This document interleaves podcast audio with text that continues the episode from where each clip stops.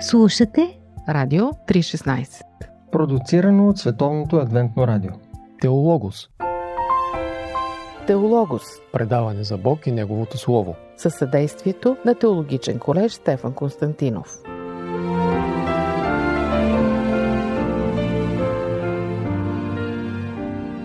Скъпи приятели, вие слушате Радио 316 и поредицата Книгата с книгите. В нашето пътешествие през Библията ние се намираме на книгите на царете. Това са четири книги в Библията, които описват историята на еврейския народ. За да можем да ги разберем по-добре, отново ще ни помогне историкът и преподавател по история на Израел, апостол Стаматов. До сега с него разгледахме първа и втора книга на царете. Днес ще обърнем специално внимание на Трето царе. Здравей, апостол! Здравей, Боби! Трето царе продължава историята на Второ царе. Има ли някаква прилика между първите две книги на царете и Трето царе? Съществува такова сходство наистина. Има мост между Второ и Трето царе. Особено за това, че в началото на Трето царе се говори за Стария Давид, който обаче се отегля поради преклонната си възраст от престола и го наследява синът му Соломон. Наистина можем да говорим и за подобен мост, защото епохата на Давид продължава и стига до своя триумф по времето на неговия син. Ясно ли е кой е авторът и дали има сходство или различия в стила на писане на книгите и как може да си обясним това? Традицията на юдеите, това, което ние ползваме като наследство от тях и в самия Талмуд е описано, че трето и четвърто царе имат своят автор в лицето на пророк Еремия, но със сигурност той ползва източници, оставени му от а, литописците и съвременниците на царете. Mm-hmm. А, ще припомня нещо, което бяхме говорили в предната ни среща, че според Второ Макавей, това е една неканонична книга от Стария Завет, се споменава, че в спомените книги на Неемия е описано как Соломон е събрал разказите на царете и пророците и за Давид и за писмата на царете. Така че Еремия ползва материал, който му е оставен, натрупан през вековете Mm-hmm. и го събира. А относно стила на книгата Трето царе, която върви заедно, да, естествено с Четвърто царе, а той е монолитен, имайки предвид, че един човек работи с източниците на древната история на Израел. Mm-hmm. Особена книга е Трето царе. Тя е силна със своята история за Соломон, който продължава политиката на баща си и доразвива, но това е от първа до 11 глави. След това нещата драстично се променят и блясъка на царството, колкото го познаваме да блести по времето на Давид, на Соломон, започва да потъмнява и след това в определени моменти има проблясъци, но те са като цяло някакво изключение. Дали е известно кога и къде е писана книгата Трето царе и нещо нейното съдържание помага ли ни да разберем? Да, според една група изследователи тя е писана при 6 век преди Христа, т.е. в периода 562-536. Това е до някъде условно. След падането на Иерусалим, който става между 586 година и 587 година, това е периода на написването. Това е един особено тежък период за еврейската история, защото не само Иерусалим е презет, но и храма е разрушен, кивота също изчезва. Вавилонския плен. Да, при Вавилонския плен, да, падането на царство Юда. Писано е, според мен, в най-подходящия момент, т.е. след смъртта на последния цар на Юда. И авторът е могъл да остане в една относителна безопасност. И ще дам пример с византийския историк Прокопий Кисарийски, който е известен с два свои труда, но като че ли по-известен с втория таната история, така е заглавен трудът му, където той описва личния живот на император Юстиниан и съпругата Мачелдора, но след смъртта им. А, докато е жив владетеля, той не се позволява да отправя никаква критика. Mm-hmm. Така че подобна таната история, трето и четвърто царе, наистина е могла да бъде надписана, да бъде събрана и редактирана в именно този период, когато властта в Израел я няма, Израел го няма. Особеното в Трето царе е, че там се разкрива много лична информация за живота на царете, която е изключително нелицеприятна. Mm-hmm. Накратко казано, писана е по време на гибелта на царство Юда и когато самия Еремия е пленник. Да, и той всъщност редактира и преразказва историята с изводите, които могат да бъдат направени. Да, няма яснота дали в Египет е писана или все още докато е бил в границите на Палестина. Ние пропуснахме да кажем, че трето и четвърто царе също са една книга. Да, Така е, авторът е пророк Иеремия. А какво съдържа накратко трета книга на царете? Първата част на трето и четвърто царе, които са една книга. Какво обхваща? Можеш ли да ни разкажеш? Началото започва с а, единото царство на Израел, което по-късно се разделя на две части Северно Израел и Южно Юда. Uh-huh. При сна на Соломон Ровлам описва царете на Южното царство Юда и същевременно паралелно с Северното царство. Периодът започва от 922 година, т.е. с началото на управлението на Ровлам. Uh-huh. Също споменава не само царе, пророците Ахия, Идол Ахас, известният Илия или Сей, неговият ученик, които са пророци в Северното царство, а в Южното царство пророци са Семая, Азария и други. Това, което на мен ми направи впечатление, че за първи път в библейска книга, именно в лицето на Трето царе, когато се говори за Египет и за фараона му, се споменава и конкретно име на фараон. Uh-huh. За библейския читател, който познава свещеното писание, много добре знае, че когато се говори за фараон, било в книга Битие, да речем по времето на Авраам или на Йосиф, или на Моисей, или в книга Изход, имаме споменаване на фараон, но никога той не е представен с личното си име. Именно това явление, наричам го така наистина, защото е явление на страниците на свещеното писание. Е на Трето царе, 11 глава, 40 стих, където се говори за фараона на Египет с име Сисак. Същия този Сисак обсажда Иерусалим и е съюзник на Еровлам. Самия Еровлам, който бяга по времето на Соломон, се укрива при него и според Трето царе 14 глава 25 и 26 стих той вдига обсадата, защото му е платен откуп. Затова и една част от съкровището в храма се озовава в неговата хазна. Много интересно да се разбере кой е този Сисак и реално кой е фараон и от коя египетска династия, но това не е, мисля, че е предмет сега на нашото на Да, нашия да. разговор, така че няма да обременяваме нашите слушатели. Това е уникално. интригуващо за по-задълбочено изучаване на всеки, който би се поинтересувал. Да, само това искам да кажа на нашите слушатели, че това е едно име, което е световно известно на целия свят, дори широката публика го познава. Мгм. Между другото, тук мога да спомена, че най-вероятно ти пишеш по този въпрос и в твоята книга. А, да, там съм го написал Мгм. и ако държиш, мога да кажа името му. Слушателите могат да се поинтересуват и разбира се да намерят твоята книга Умфал между Месопотамия и Египет и да прочетат по-подробна информация по този въпрос.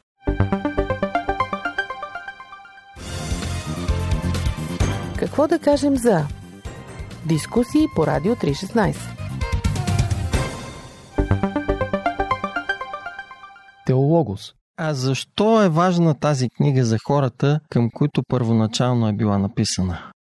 Много е важно да се знае, че вземайки в предвид информацията, която имаме, че Еремия събира целият този летопис, последния период на Давид и Соломон и така нататък, е съвсем логично да направим извода, че тя е адресирана към онези, които са оцелели от остатъка от а, големите войни, които са водени разрушението на Иерусалим, към юдеите, които м, са остатък от елита, сигурно с и свещениците, но в един по-късен период, когато се основава институцията на синагогите, тя бива ползвана и отправена така като съдържание към самия народ.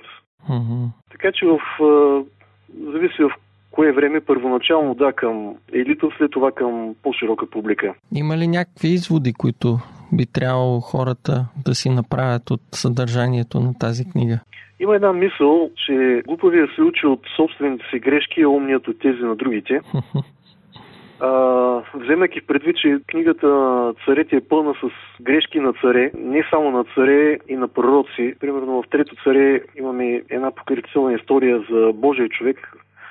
Тази личност дори не е спомената по име, който е пратен до цар Еровлам, първият цар на Северното царство Израел, и извършва своята мисия, предава веста, която има, но Господ изрично казва той да не се връща по същия път. Той бива излъган от друг.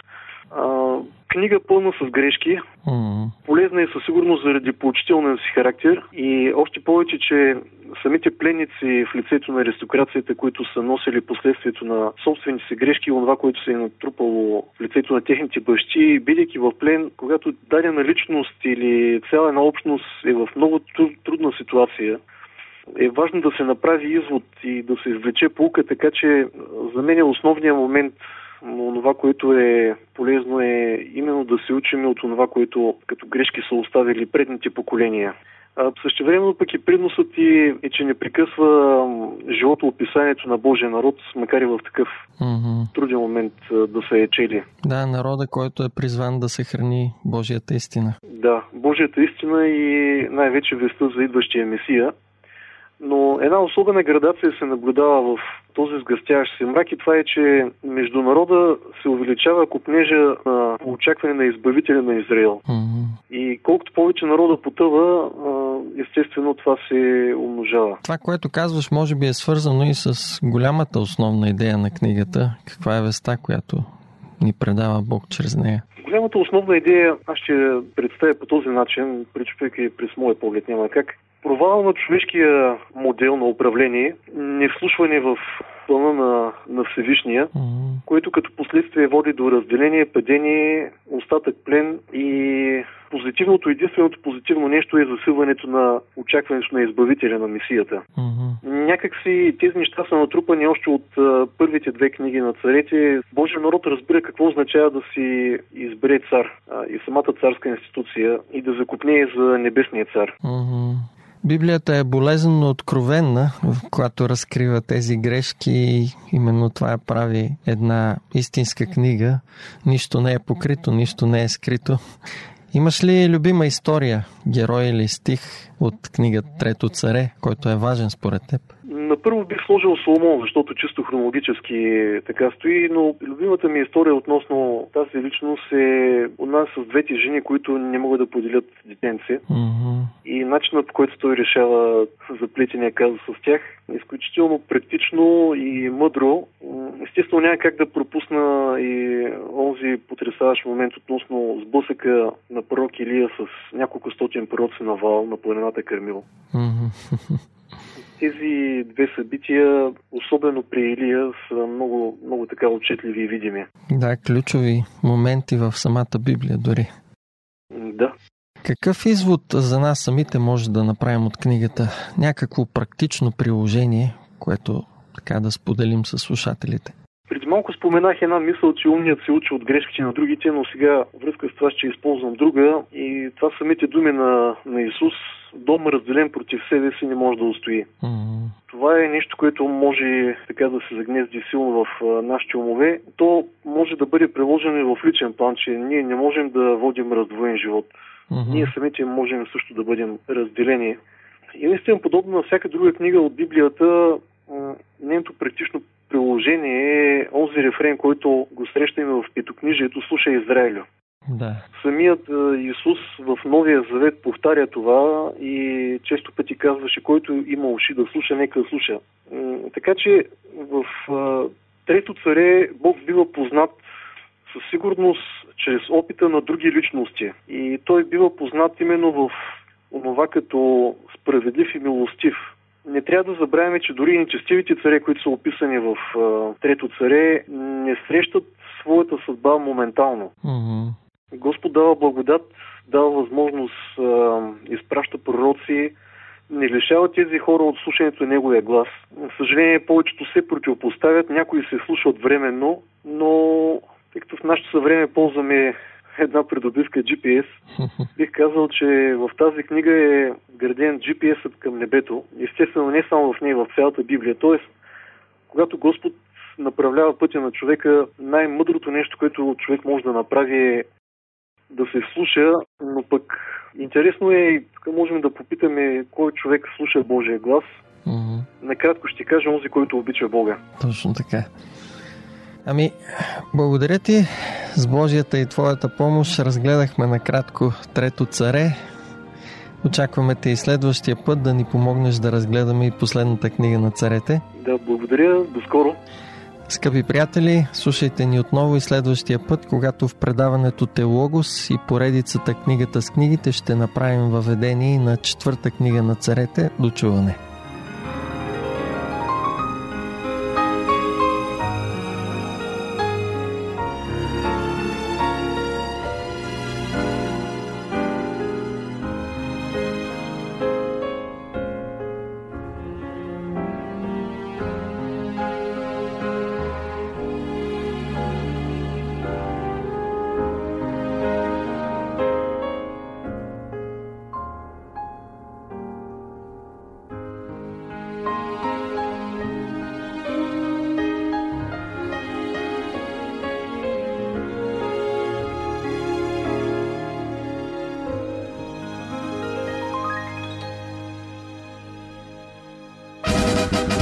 Какво да кажем Какво за... да кажем за... Какво да Какво да кажем кажем за... за... И какво да кажем за... Какво да кажем Какво да за... кажем за...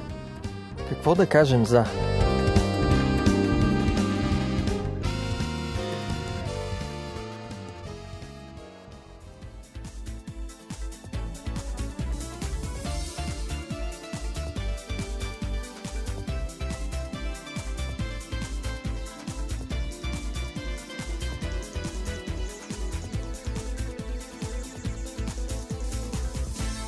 Здравейте, скъпи приятели!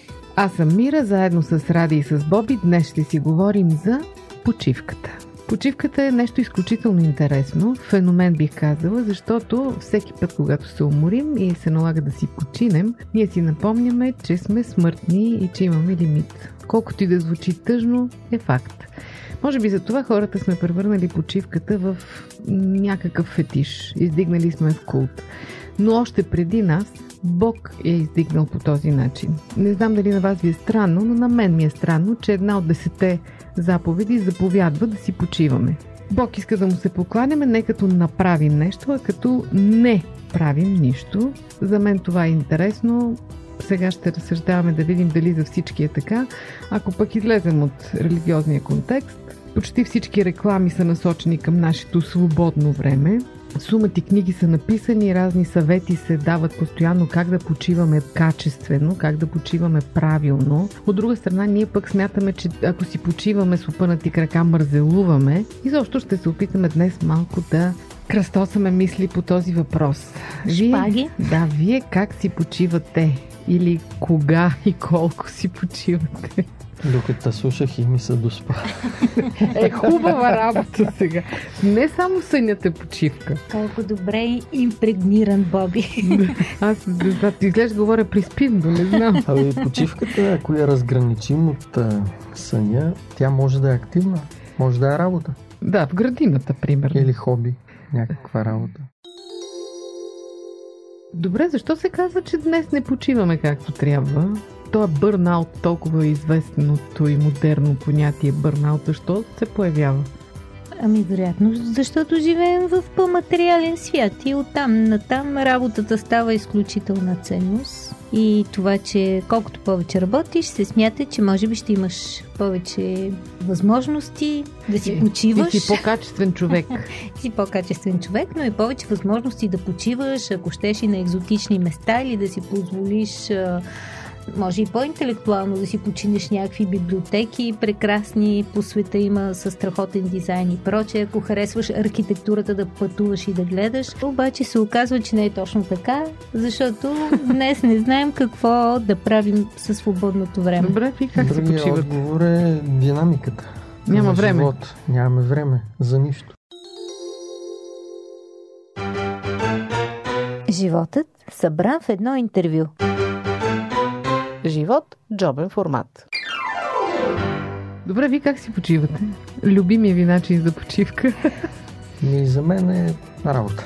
Е, стига да е. Това е супер вредно, да го казваш. Наистина е така. Дай нещо полезно. Не, установих, че наистина тук в последните години не, Не си- мога да си почивам. Не знам да си почивам. Ми, Чувстваме вина. вина, че почиваме или че Да. не почиваме? Ами по-скоро, ако се наложи да почиваме. Някакси като спра за почивка и се И- чувствам а, сякаш нищо не правя. И добре, като отидеш с жената и детето на море, какво правиш? Напрегнат се чувствам. Коя почивка може да кажем, че е качествена? Еми, то са го казали, че всъщност бездействието или мързела не е почивка. Е, ти сега ме Активната удари през почивка. кръста. Айде пак. Айде ти ме удари през кръста. Аз най-много обичам да си почивам с крака опънати на шезлонга. Браво да теб. Значи постигнала си нирван. Не, че го правя много често, но обичам. Сега, ако не говорим по принцип, аз най-добре си почивам. Ми се е случвало два пъти в живота, където се махнах, ама на къндър-мъндър, без никакви Никакви хора. Значи самотата е почивка за тебе. А, ами не точно, но така с по-малко хора и по-неангажиращо и особено на края на света, ако е възможно. Забелязала съм, че и за един ден или за два много презареждам. Може би защото се махам от всички грижи, проблеми, мисли за близки, нали... Няма обхват на телефона, няма интернет. Просто тотален релакс, който беше свързан с ходене, обикаляне по улици, също приятелство. Все пак аз може би не знам дали вече толкова ми харесва да съм сам сама, но така разговори, кафета. Ти сега като описаш, но безгрижието помислих, че си била на, на Бора Бора, така както го описах. Не, не, съвсем много по-близо до тук. Аз като питах какво е качество на почивка си, замислих, че може би риболова. А, Макар, че много рядко съм ходил за риба. ма обичаш ли? Ами обичам, да. Да, много типично мъжка почивка. Мъжка почивка. Аз не мога да си представя да седя като паметник и само да мяскам. Но в общи линии Не там, осъждай, там не не правиш разбираш. нищо Да. съществено и някакси си отпуснат. Мислите ти какво Чакай, правят в такъв момент? Имаш изцяло фокус върху това, как се казваше. Не, ти си сред природата.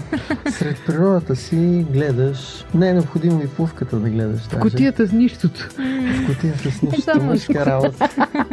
Казва, че ако се спускаш с ски, също е така. Много си концентриран в пистата и природата наоколо. Един нов начин за такава почивчица, която обикновено доста сутрини закъснявам, понеже си почивам. По този начин. Отвлякла съм един чуж домашен любимец и просто си играе с него. А, ето виж, това е хубава почивка.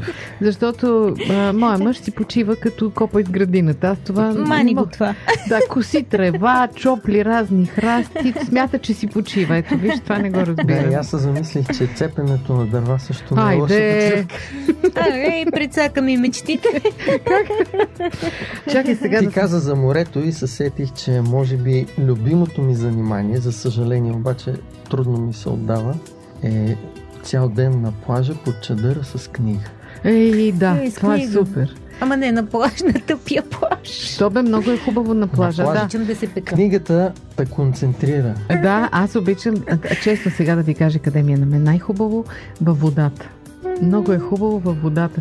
Да си Плици, легнеш плици. на един дюшек във водата да те подмята и да си четеш книга, дето вика Боби. Е, това е рая за мен. Е, тук сме в пресечната точка с книгата. Да, но може би по-далеч от водата за вас. Но а, трябва книгата да не е натоварваща, Е, сега не учебници. ангажираща. Нещо лекичко, нежно, такова Пак женско. идва човек. Аз ви казвам, че като Да. дойдох да живея в Пловдив, нали, нов град за мен, без а, семейство, приятели, никой не познавах и, и всъщност се утешавах с един учебник по а, математични методи на физиката. А, да. Интеграли, сега, диференциали. ще объркаме слушателите тотално, моля ти. Голям релакс ми беше на мозъка. Просто като видих този учебник, като започнах да решавам тия задачи, вече, вече Моля не го се, мога. Не че ще, ще оплашим хората. Обаче ми беше много отпускащо. По пантофи. Предаване за семейството на Радио 316.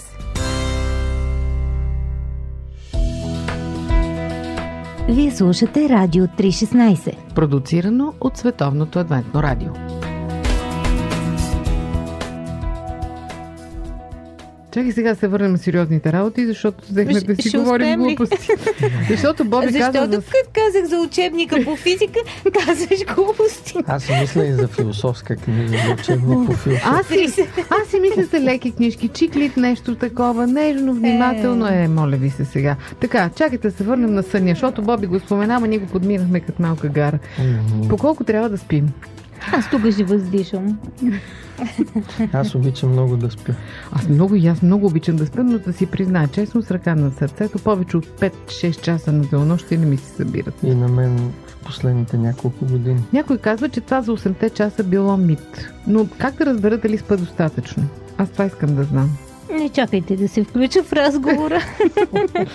Може би, ако не ти се пие кафе през деня, си спал достатъчно. Не Аз а, си мисля, че тук зависи от а, термините сова и чучулига.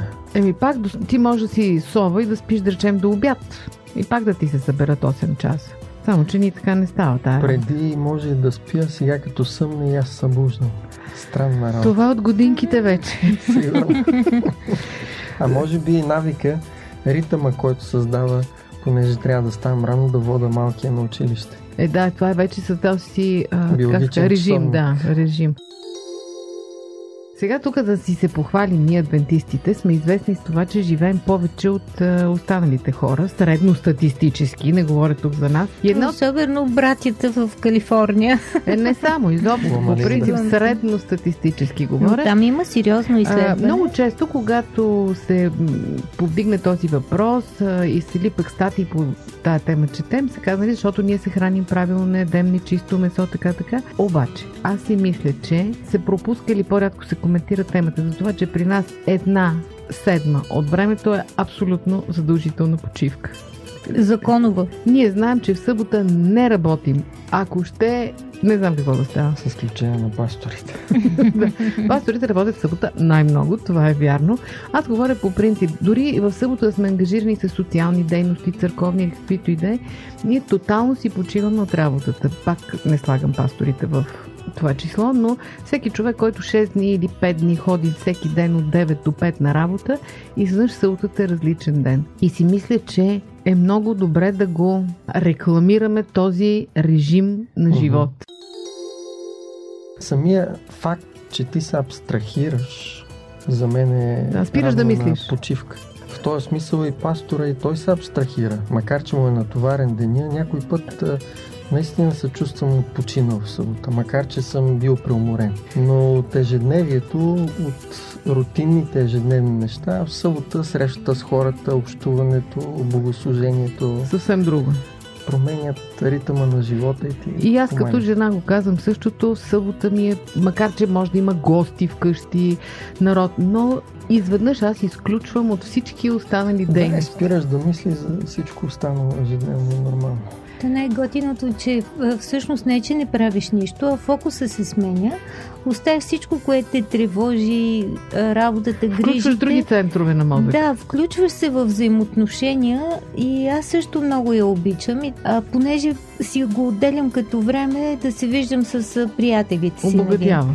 Да, и то без да бързаме за никъде. А, наистина прекарваме време в общуване, говорим си, а, а, говорим за личността на Бог, нали, и, и изобщо неговото присъствие и так, така оригиналността и неговата личност, която е мощна и много интересна, по някакъв а, различен начин влиза в живота ти и е много, да, много зареждащо. Другото различно. ценно в съботната почивка, това е природата. Възможността да Е, излезеш стига след да излезем, стига Да. да излезем, да. Това е най-хубавото. Най-хубавите съботи, които съм преживявала, това са когато сме излизали някъде. На зелено. На зелено, да. М. Това е страхотно. Така, уважаеми слушатели, радвам се, че ни изтърпяхте до край. Надявам се тази наша дискусия да е била почивка за вас. Пожелавам ви да се научите да си почивате хубаво, активно. Ще ви очакваме отново следващия път. Какво да кажем за почивката? Имате време за размисъл. Аз съм Мира. До чуване до следващия път.